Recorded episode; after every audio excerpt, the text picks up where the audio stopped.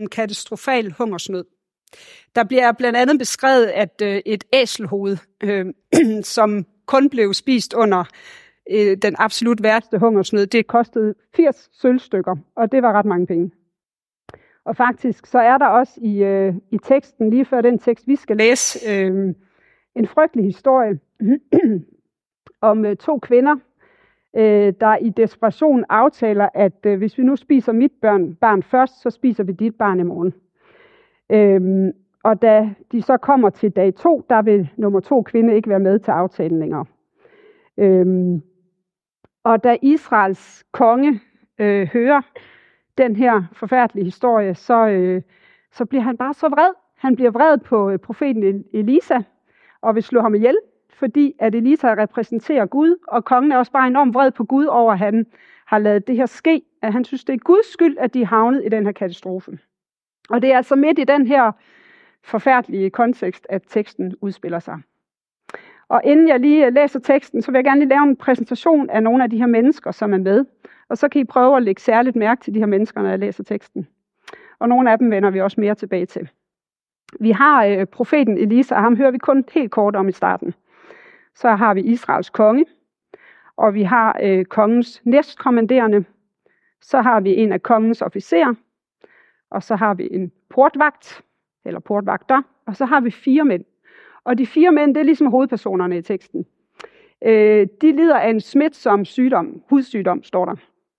Og i den, jeg kommer til at læse fra den hverdagsdanske øh, hvad hedder det, oversættelse, og i den, i den almindelige oversættelse, der står der, at de lider af spedalskhed. Øhm, og det, man dengang kaldte spedalskhed, det dækkede nok sådan lidt bredere over det, man, man kender i dag. Og jeg skal ikke til at rode mig ud i nogle medicinske forklaringer om spedalskhed, men det, der var pointen, det var, at sygdommen var smitsom, og det runger meget, men øh, det arbejdes der på. øhm, sygdommen var smitsom. Øh, og man blev simpelthen betragtet som uren, hvis man var spedalsk. Og det, man var udstødt af samfundet. Man levede isoleret, og man skulle sådan råbe uren, uren, hvis der var nogen, der nærmede sig, sådan så at alle vidste, I skal ikke komme for tæt på. Øhm, så det er de her fire mænd, vi skal møde nu, øhm, som ikke var velkommen inde i byen. Ja. Og så skal vi have en tekst op. Øhm, jeg læser fra anden kongebog, øh, det aller sidste vers i kapitel 6, og så hele øh, kapitel 7. Og det er en lidt lang tekst, men jeg håber, I øh, følger med så godt.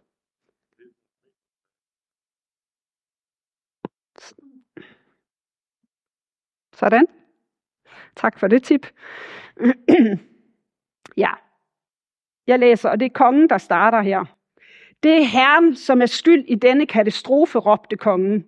Der er ikke længere nogen grund til at sætte vores forhåbninger til ham.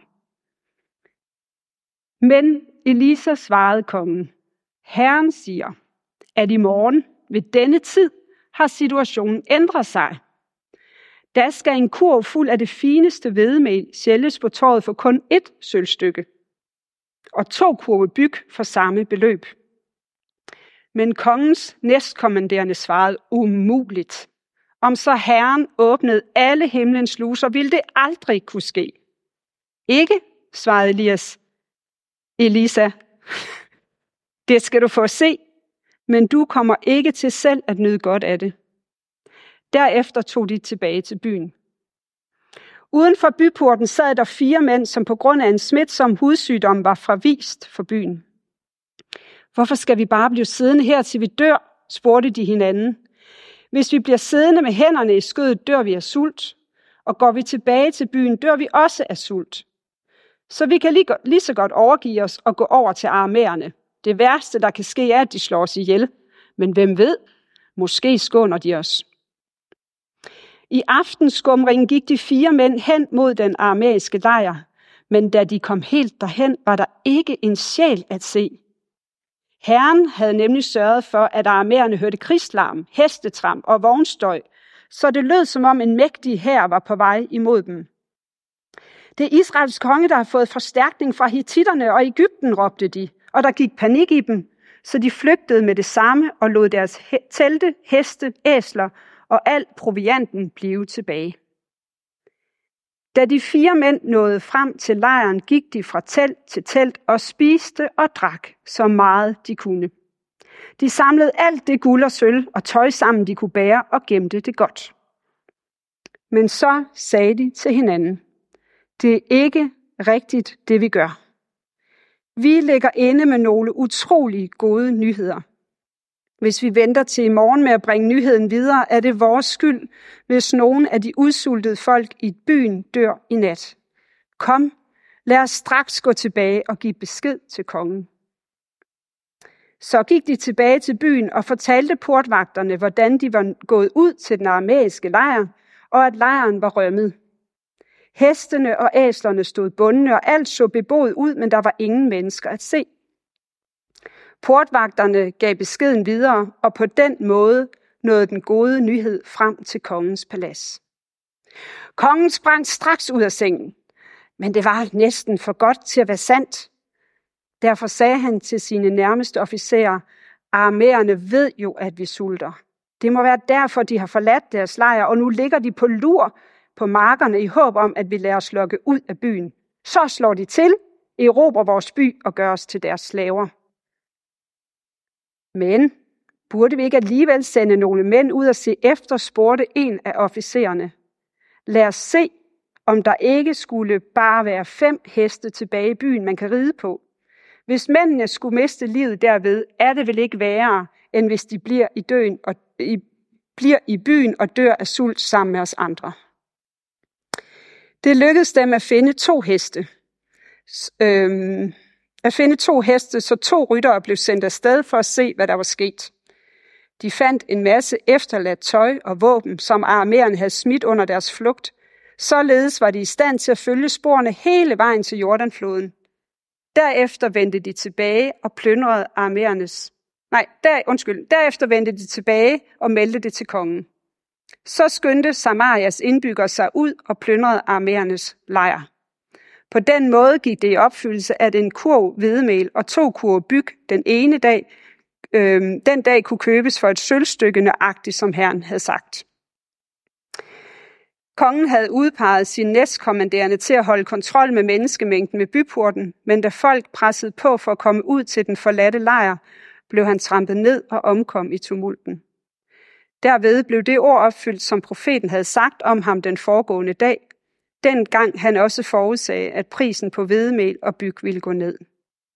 Manden havde jo ved den lejlighed svaret, at det kunne ikke ske, om så Herren åbnede alle himlens sluser, og profeten havde svaret, det skal du få at se, men du kommer ikke selv til at nyde godt af det. Og sådan gik det. Han blev trampet ned i byporten og døde. Skal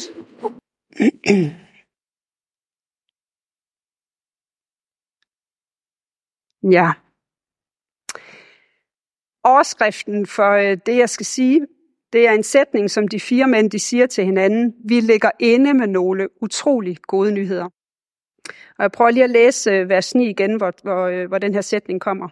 Men så sagde de til hinanden, det er ikke rigtigt, det vi gør. Vi ligger inde med nogle utrolig gode nyheder.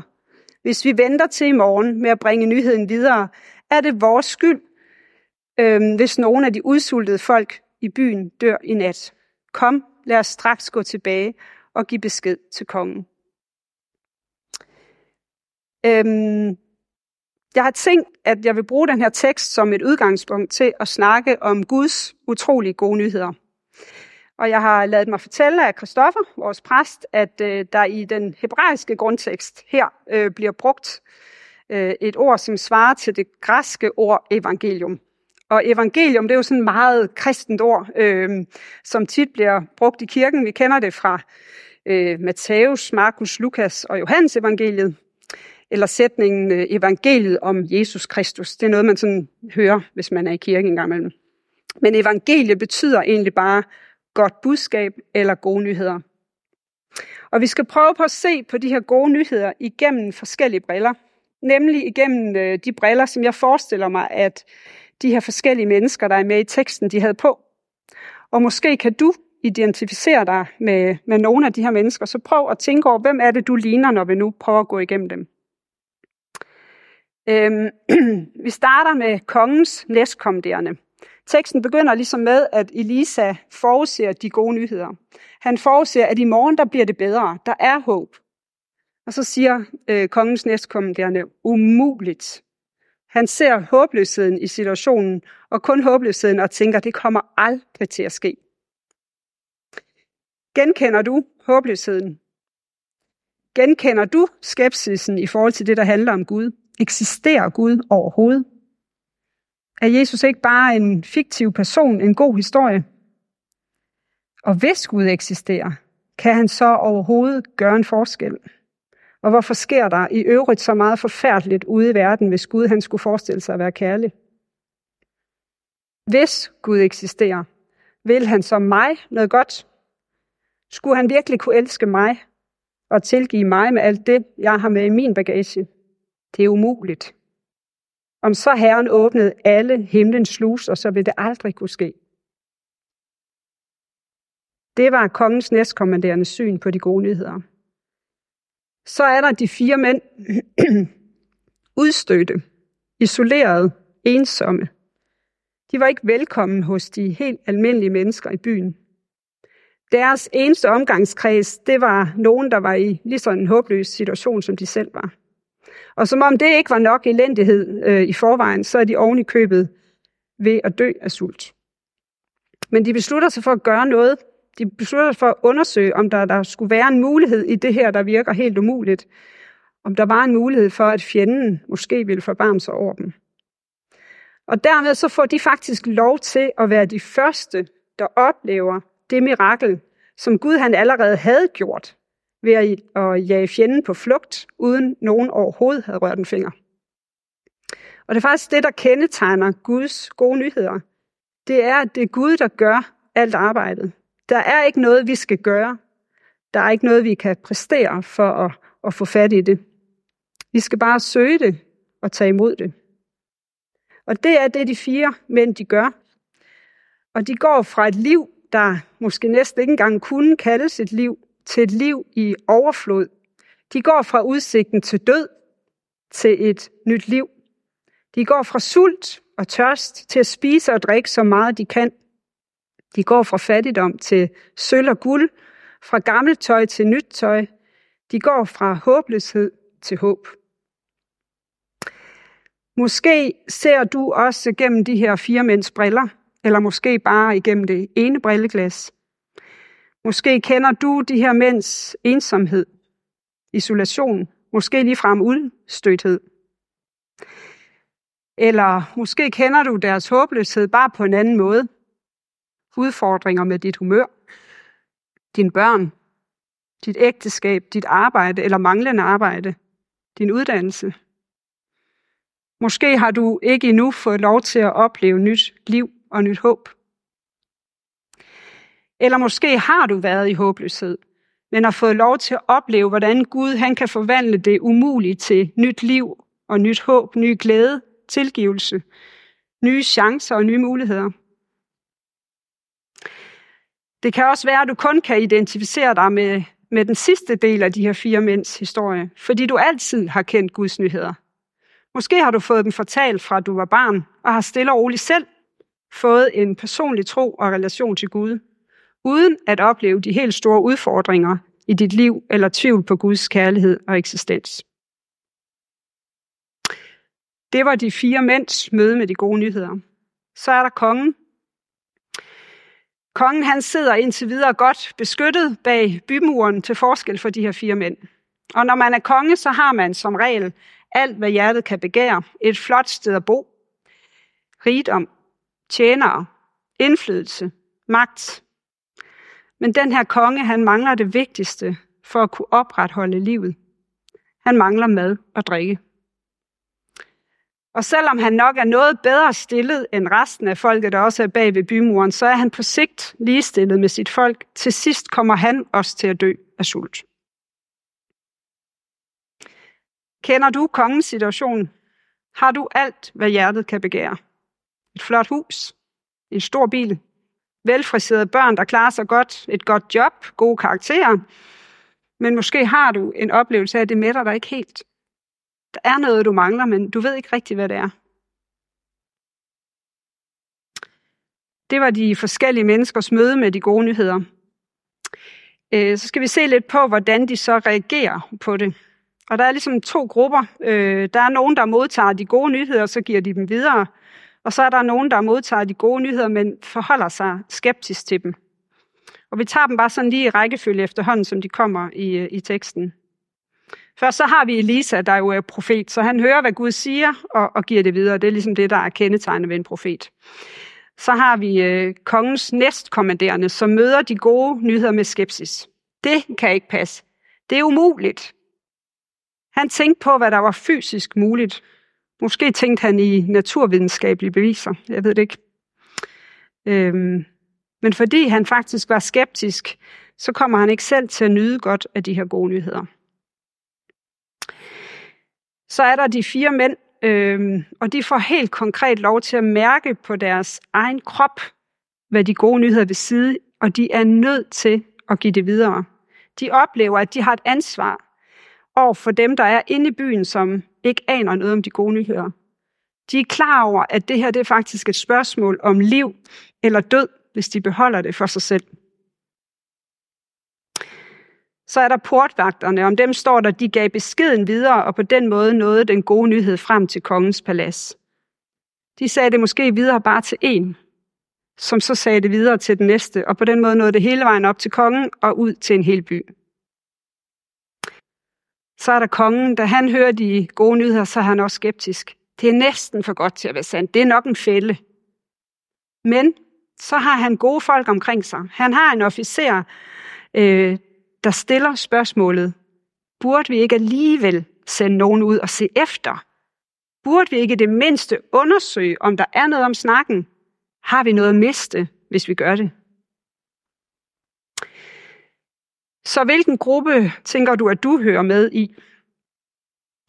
Hvordan modtager du nyheden om Guds kærlighed og tilgivelse, fred og håb? Hvis du er en af dem, der er skeptisk, så vil jeg bare opfordre dig til at gøre som officererne, undersøge tingene nærmere. Find ud af, om der er noget om snakken. Er Jesus en historisk person, og er han i så fald den, han siger, han er? Er han Guds søn? Er han bare en sandhed og livet? Jeg vil bare opfordre dig til at undersøge det. Stil dine spørgsmål. Snak med andre om dem. Du har ikke noget at miste ved at gøre det, men måske har du et helt nyt liv i vente. Eller er du en af dem, som har modtaget de gode nyheder? Giver du dem så videre til andre, der ikke aner noget om det? Eller beholder du det, du har set og hørt fra Gud for dig selv? Mærker du alvoren i, at det her det er faktisk et spørgsmål om liv eller død?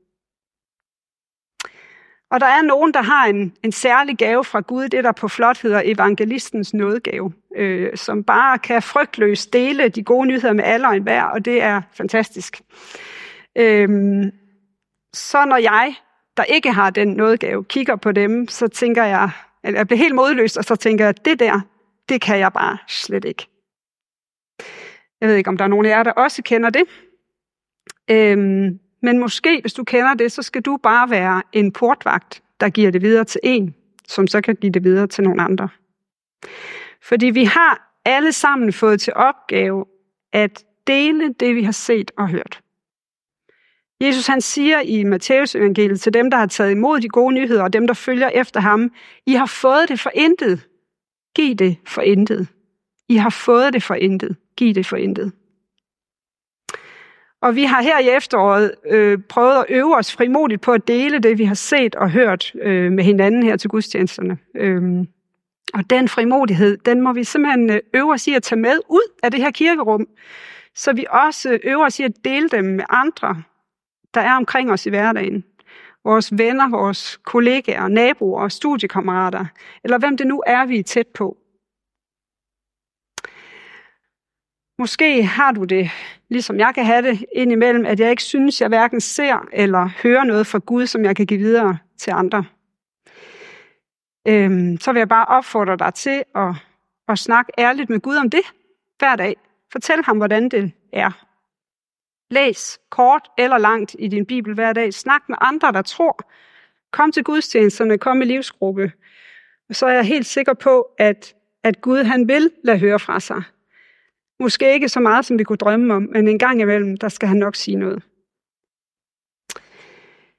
Øhm, jeg har et fantastisk tilbud til øh, både jer, der gerne vil undersøge alt det her med tro nærmere, men også dem af jer, der faktisk gerne vil dele de gode nyheder med andre, men synes, det er svært. Men jeg lader lige hænge en anelse i spænding endnu, hvad det er for et fantastisk tilbud for dem, der ikke har regnet det ud.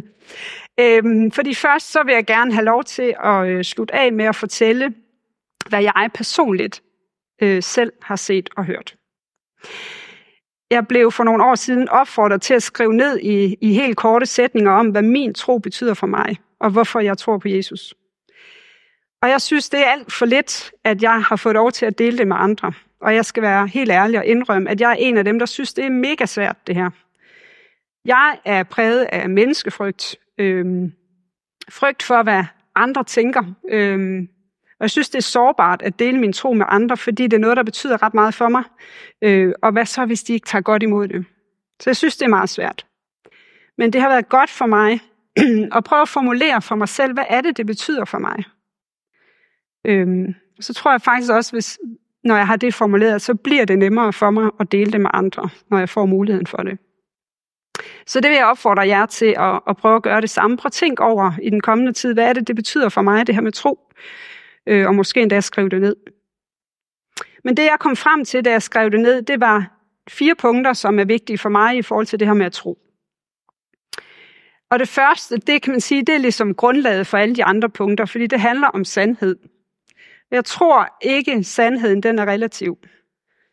Øhm, så når Jesus han siger om sig selv, at han er sandheden, så tænker jeg, at man kan se sådan på det, at øhm, enten så fortæller han en god historie, eller sagt med andre ord, så siger han noget, der ikke passer.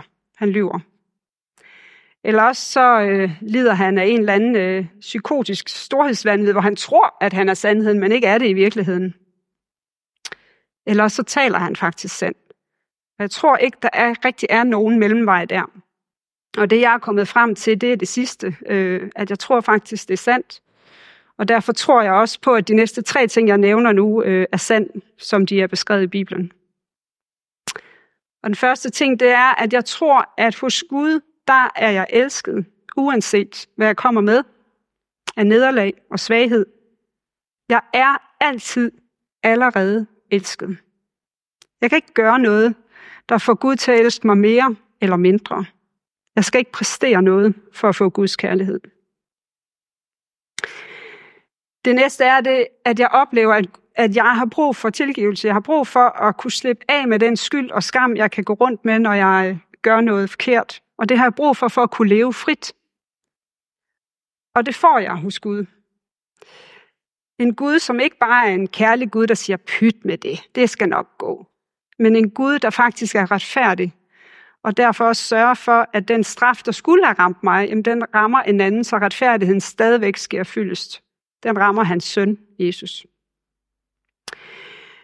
Og så det sidste, det er, at jeg har brug for håbet om en bedre verden, hvor alt ondt, sygdom, krig, død ikke eksisterer længere. Det gælder både for mig selv, men i høj grad også for mennesker, jeg ser omkring mig. I Odense, og i hele verden. Jeg har brug for et håb om en bedre verden. Og alt det, det finder jeg hos Gud. Det var min liste over, hvad tro betyder for mig. Hvad er din liste? Prøv at tænke over det i den kommende tid.